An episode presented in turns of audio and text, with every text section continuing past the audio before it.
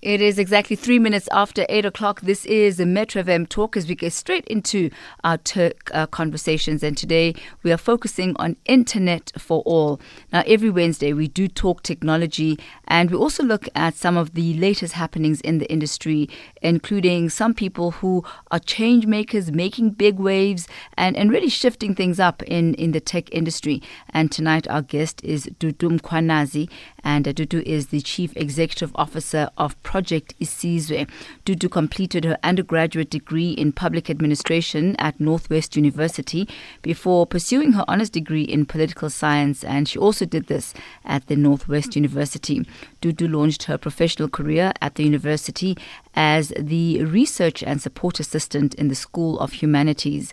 In 2013, she embarked on her master's degree in public policy and comparative politics at the Université Montpellier in the south of France. And uh, I'm sure she can speak a little bit of French. We'll find out in a moment. Now, upon her return, she worked in the political environment, including serving as a strategic advisor to the public office of the MMC of Shared Services in the city of Johannesburg. And this was before she joined Project Isizwe. And uh, she joins us now on the line. A very good evening to you, Dudu. Thank you so much for your time tonight. Evening, Tommy. Thank you so much for having me. Now, uh, perhaps let's start with this. Can you speak any French after your time at uh, Université Montpellier? Un peu, un peu. Je me débrouille en français en fait, uh, mais c'est très difficile langue.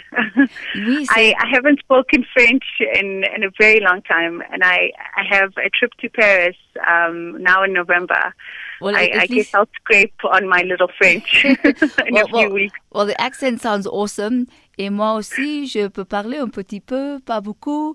But you know, there's the Alliance Française down the road, so you can just brush ouais, up as, as, bon, as you go. Bon.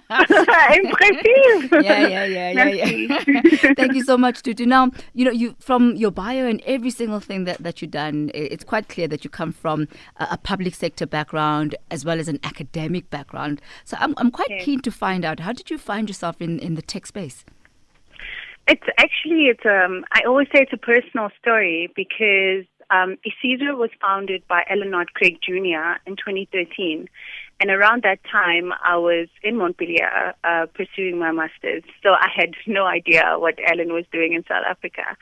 Um, but fast forward about almost three years ago when I met Alan, um, he shared with me his vision and goal for Isizwe and um, and the work that Isizwe had been doing in the city of Tshwane at that time.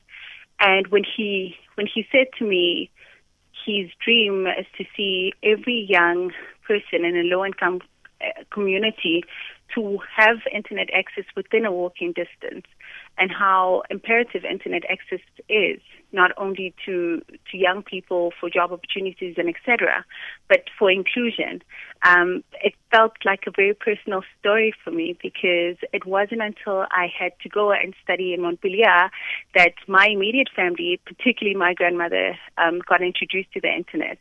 So when I left for France in 2013, my grandmother was stressed out about how we would communicate because I would be there for 18 months pursuing my master's. And she kept complaining that how is she going to afford airtime and call me and etc.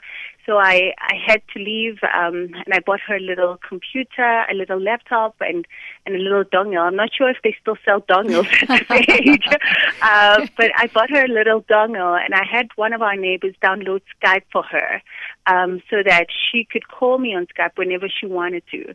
And fast forward, this is 2019. Everyone at uh, Project Isizwe calls my grandmother Google Google because she thinks Google has the answers to everything. Um, about two nights ago, I said to her, "We're moving houses," and I said to her, "I'm going to have to take my Wi-Fi with me." and she said, "You cannot take my Wi-Fi. How do I stream and watch videos on YouTube?" Wow. So it, it's such a personal testimony to me, and and how it's just transformed the lives of my immediate family, and and how digitally savvy my grandmother has become. And, and, and I just um, I love the intergenerationality, the fact that it's not just your generation, but also even the the generation older than your mom even. Um, but I must yeah. say, Dudu, on this one, I'm, I'm with your grandma. You cannot take the Wi-Fi with you. You've I know. Got I was to make teasing a her. You've got to make a plan no. for book. no, I was teasing her. She said, "I will pay for this Wi-Fi. Just don't take it away from me." Um, but so that is how I ended up. So when I met Alan and he told me about Isizwe, I digressed. I, I said to him, it's a personal story for me because um, you know, not so long ago, I had no clue where I would be. Um, and it, it's because I went online, applied for this opportunity to get a scholarship to go study overseas. And, and this was an opportunity very few young people within the community in Katlehong, where I come from, have had the opportunity. So I said to him, I, I, I dream to see a lot of young people, a majority, to see more Dudus go not only in Europe, but to explore other parts of the world and get more opportunities. And we can only do that now now digitally, of course.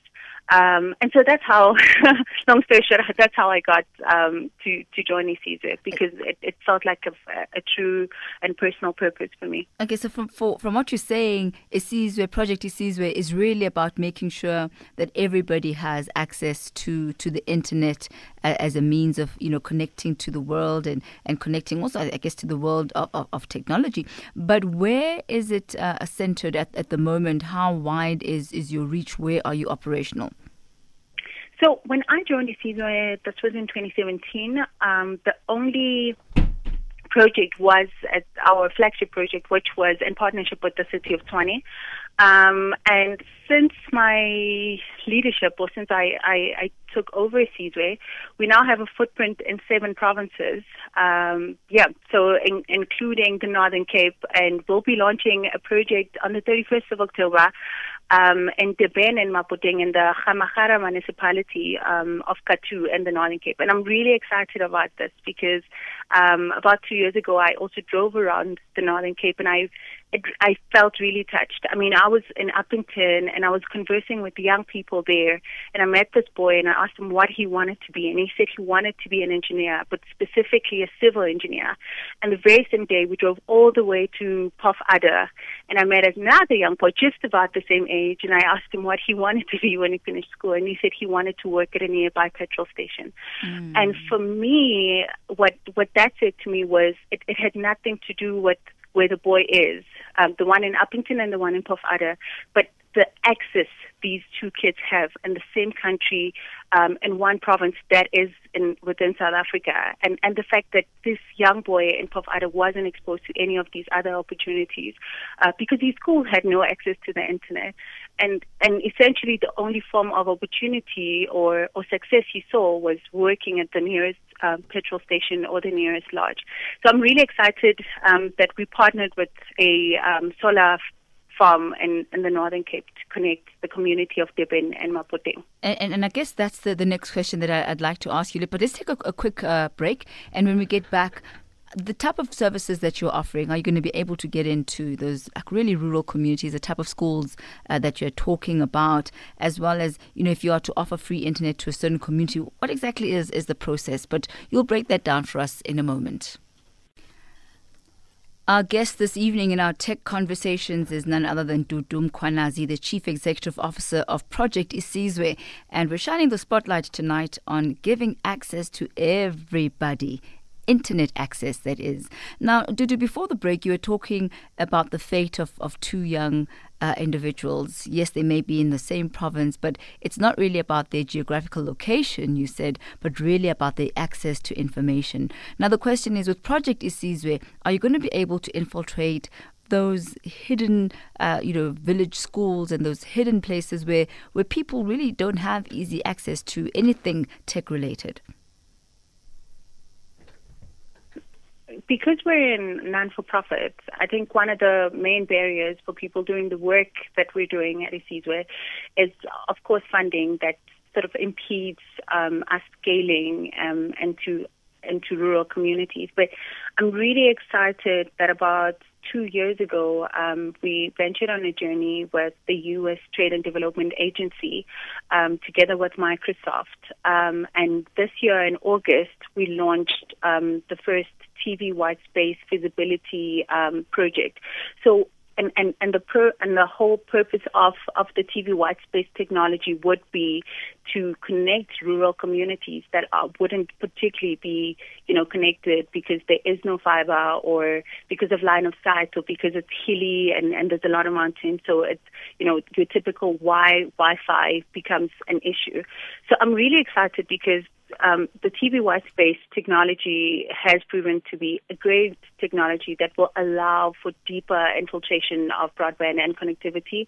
Um, we've I, I was privileged to be in Seattle a month ago and, and met other Microsoft partners who, who are connecting uh, rural communities in, in India with, with TV white space. So as soon as we get our temporary license from ICASA, we should be able to, to connect the, the community, um, the rural communities. We'll be starting with the community of a thousand hills in, in KZN. So I'm really excited about that. And so, what would be the process for a particular community to get access to this free internet? So, like I said, when when Alan founded Isizwe in 2013, he he went to the Council of and, and, and essentially pitched the idea of internet access within a walking distance. So let's let's think of the olden way or, or the typical rural way of you know when you want there isn't a tap just outside your house or inside your house. So in order for you to get to the tap, there's a communal tap, right? So we'd all have to walk with less than a kilometer or within a kilometer to get to that tap. So that was the idea, uh, and still is with Project Isizwe, is that think of these public hotspots as communal taps where young people go um, when they want to connect to the internet. And essentially, for four years, the the project was in partnership with the city of Tshwane and funded by the municipality. Um, so when our project with the city of Tshwane came to an end, um, and I was then voted in by the board to be the CEO of Isizwe, we looked at the model and I figured, look, it's great that Tshwane is a metro and Tshwane can afford to connect and to pay for its citizens to be connected to free Wi-Fi. But communities like the community of Dibeng and the municipality of Gamagara or a municipality in somewhere in Limpopo or a municipality in, in rural KZN, um, to go to a mayor, to go to a council and say you need to be connecting young people to internet access would be asking them to compete, you know, internet access with, with water or, or tarred roads or, or housing, right? Mm. Um, so I, I had to relook at our model and say, look, everyone has to pitch in in bridging the digital divide. And by everyone, I mean both private and public. Um, and, and we have to re rethink and relook our private-public partnerships. And, and that's why we then reached out to Glencore Mine just outside of Gauteng um, here in Emalahleni. And we said to Glencore, look, you've built beautiful schools here in new mining towns and you've painted clinics, but you have a plethora number of young people who are unemployed, who are living in these mining communities, how about you then start looking at connectivity as, as part of your social corporate investment? I mean, you this gives you an opportunity to be able to connect with young people and to connect with the community at large um, about what it is that Glencore is doing in the community, what opportunities are there, and then young people are also able to then go online and not only apply for opportunities within Glencore, but also be exposed to other opportunities. So post 20, our model has been um, using connectivity and, and, selling connectivity as part of, of, a social corporate investment. So a lot of our partners since our project in Tshwane have been heavily private um, institutes or pri- private corporates that have looked at connectivity and want to play a role in bridging in the digital space. divide. Now, exactly. You, so you've you have achieved you know some success with the likes of Glencore, for for example. But when you are approaching um, politicians and you're talking to municipalities, is there an understanding um, of the benefits of what free Wi-Fi to communities would mean? Are you talking the, the same language? Is there an appetite for this?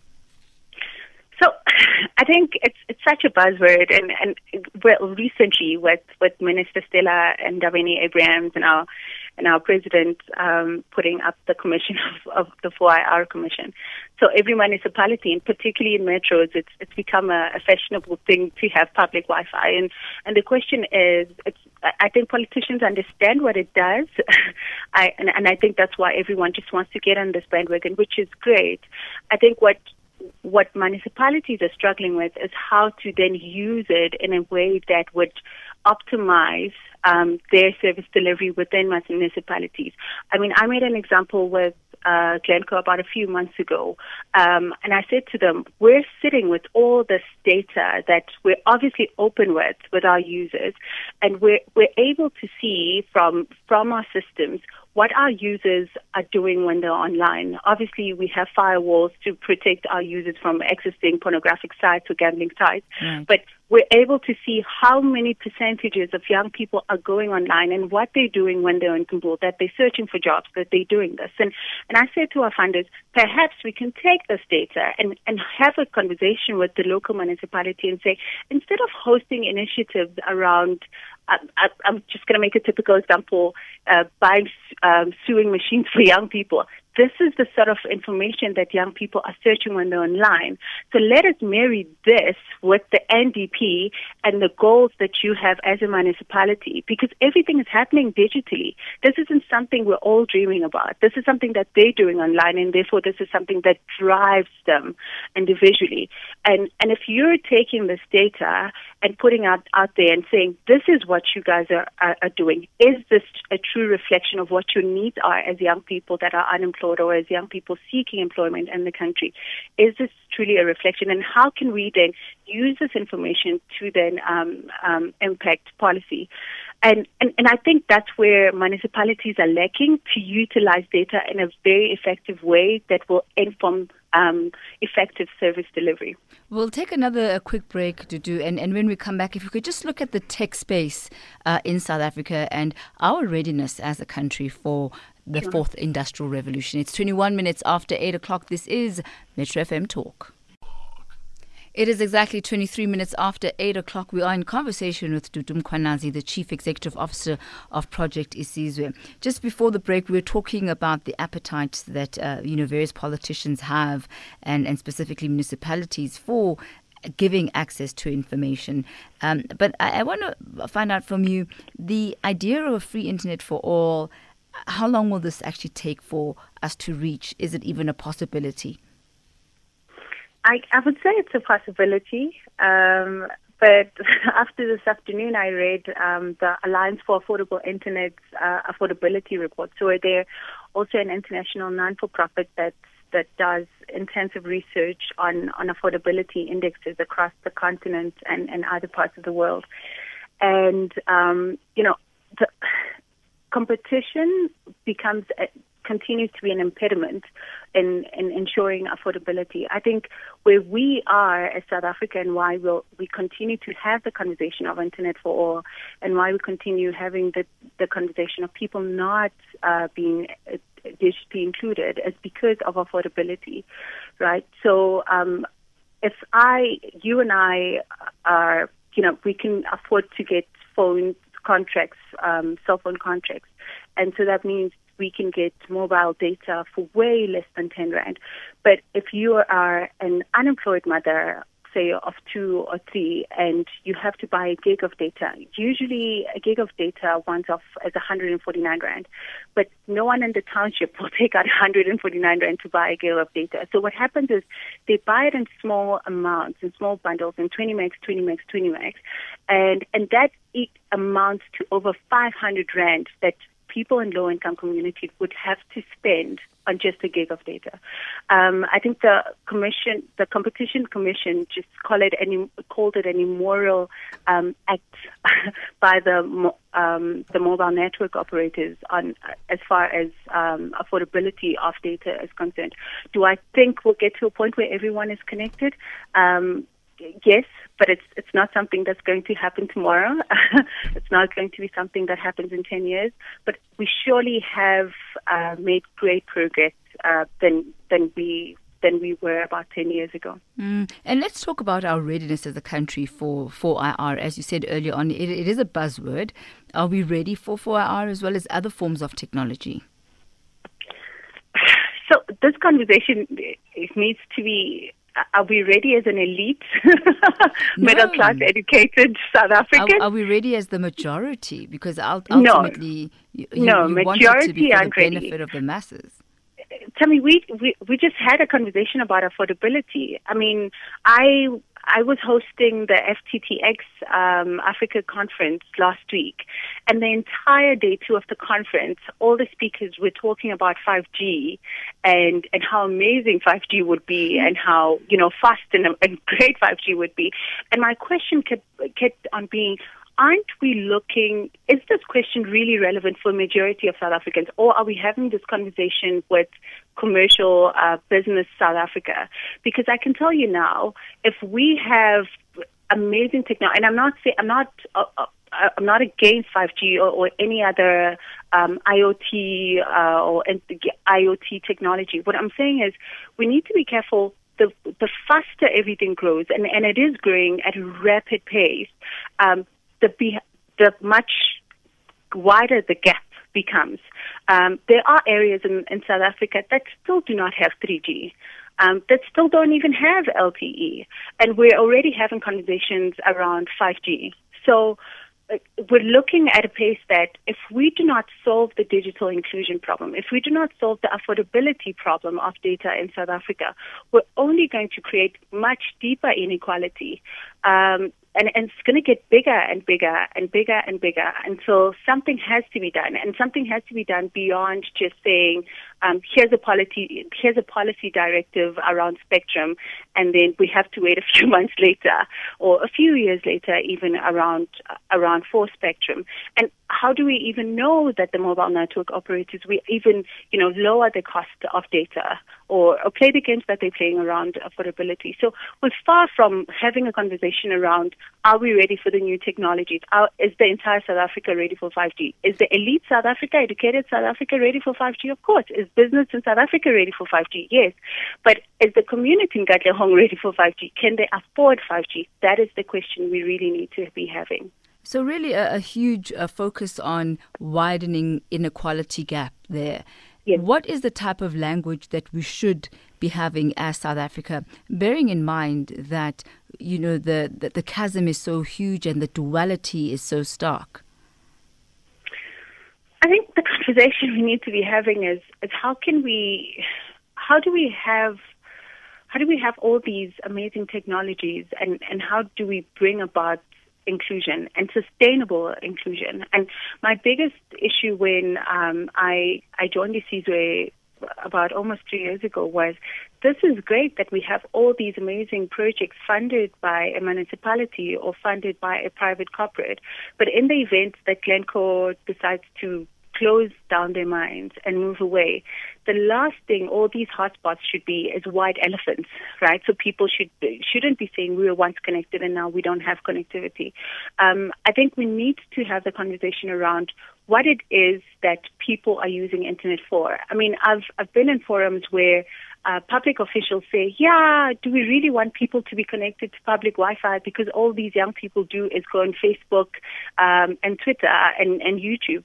And my response is usually yes. Do you not go on Facebook and Twitter and YouTube? And unfortunately, all these Khan Academy videos and all these um, tutorial videos are on YouTube. So, uh, you know, let's let's get young people online. Let's watch what it is that they're doing. Let's actually, you know, implore them to go online. And if we need to pose restrictions and and block um, and have parental or, or pornographic sites of blocking or firewalls, then let's do that. But let's not look at internet access or providing public Wi-Fi and and think people don't know what to use it for. You'd be shocked. They know exactly what to use it for. Um, we have a project in KwaDabeka in KZN, and we we connected this community about a year ago. And this lady sends me an email, and she said, "I run a hair salon here, and because of your Wi-Fi, I've been able to attract other customers outside of where I'm based in KwaDabeka. In fact, I had a lady moving from a different province to come and do her hair because now I'm able to put my business online, not only on Instagram, but on other social media. We connected another non-for-profit um, uh, called Imbeleko. And what they do is they run an after-school program uh, at the Valley of a Thousand Hills. And when the skill, when the kids are at school, the mothers stay behind. And the founder said to me one day, the mothers took a picture of one of the directors of the Bank of America, and they they created a duplicate of the picture using beadwork. Mm. And she said, it's a beautiful picture. I don't know what to do with it. So I said to her, take the picture, put it on Facebook, put it online. Hopefully someone will tag this woman. A month later, I bump into her in New York and, and she's called Imbeleko to be one of the um, non-for-profits that become um, um, members of the Bank of America, and, and they now supply the foundation of the Bank of America with the beadwork that they're doing. These are women in the Valley of a Thousand Hills who would never have dreamt that they would have a client base in New York. And this is just all because this lady took a picture and put it on, on Facebook and YouTube uh, and YouTube and Instagram. Uh, so these are people on, in low income communities and rural areas, they know what the internet is for. I think we need to stop being too elitist and too judgmental and, and say, but they'll be on social media um, and they will not use it to an advantage. I, That's fine. People get married and they meet their spouses on social on networks. Social, I, I, I, really love the point that you made earlier on, and, and perhaps this is um, a, another area of CSI that has not been explored. Usually, um, a company would look at contributing a, a physical infrastructure to an under you know, um, an underprivileged community. But if you look yes. at data, data is also an infrastructure. Perhaps that is an, another avenue that uh, you know corporates could start looking at, at donating and investing in uh, various communities because it is a commodity in itself, the access to information and the opportunity to just have Absolutely. a shot at, at making it um, in life. But looking at the tech space in South Africa at the moment, how would you describe it and specifically for women entrepreneurs? I think it's growing, um, and and I think it's more accommodating of women now. Um, three years ago, I'd I'd be shocked if there was another woman in the room when I'd when I'd go into meetings, um, and and now it's it's growing, um, and especially the edutech space. Um, there's more female um, innovators and and techpreneurs that are doing amazing things. Um, I have a close friend of mine who's opened her own coding school. She's teaching children from the age of three years on how to code. The company is called Code Nwana, um, and she recently had a partnership. she recently had a partnership with um, Street Life School in, in Diepsloot, and about a week ago, she launched her own self-published book um, teaching children um, more about computers and what the computer is and what a RAM is, but using simplified language um, that children can understand. And I've been reading it to my three-year-old, and she can now recite what a RAM is without the complication of of of of tech um, of tech of, of the tech jargon. Yes. Exactly. So it's growing. Um, I've been privileged to be nominated and awarded the Inspiring 50 Award by the uh, Dutch Embassy, and and I got to meet other women doing amazing That's things awesome. in the tech space. So women are there, uh, but women need to be um, empowered even more. Um, I think the tech space in South Africa is still pretty much male dominated, but there are amazing women innovators and and, and tech techpreneurs out there. So when you talk about women need to be empowered more, uh, who is it that must empower them? Uh, look, I, I, like I said in the beginning of the interview, I think we need to re-look at the public-private partnership.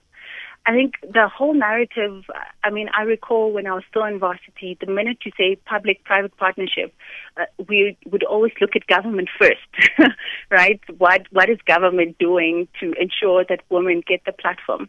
Um, I think corporate also has a role to play um, to open more doors uh, for tech, uh, for women in tech, um, and, and not just allow women to be tech managers, but to get them into executive roles, into executive positions, into positions of power and influence and decision making. And I think that's where the tech space in South Africa is lacking at the moment. I think both government and corporate can can definitely play a big role in empowering women. Oh, it's been a fascinating evening uh, chatting to you, uh, Dudu, and just being a part of your tech world uh, with Project Isizwe. We certainly wish you all the best. Um, a, a long way to go, but uh, you know what?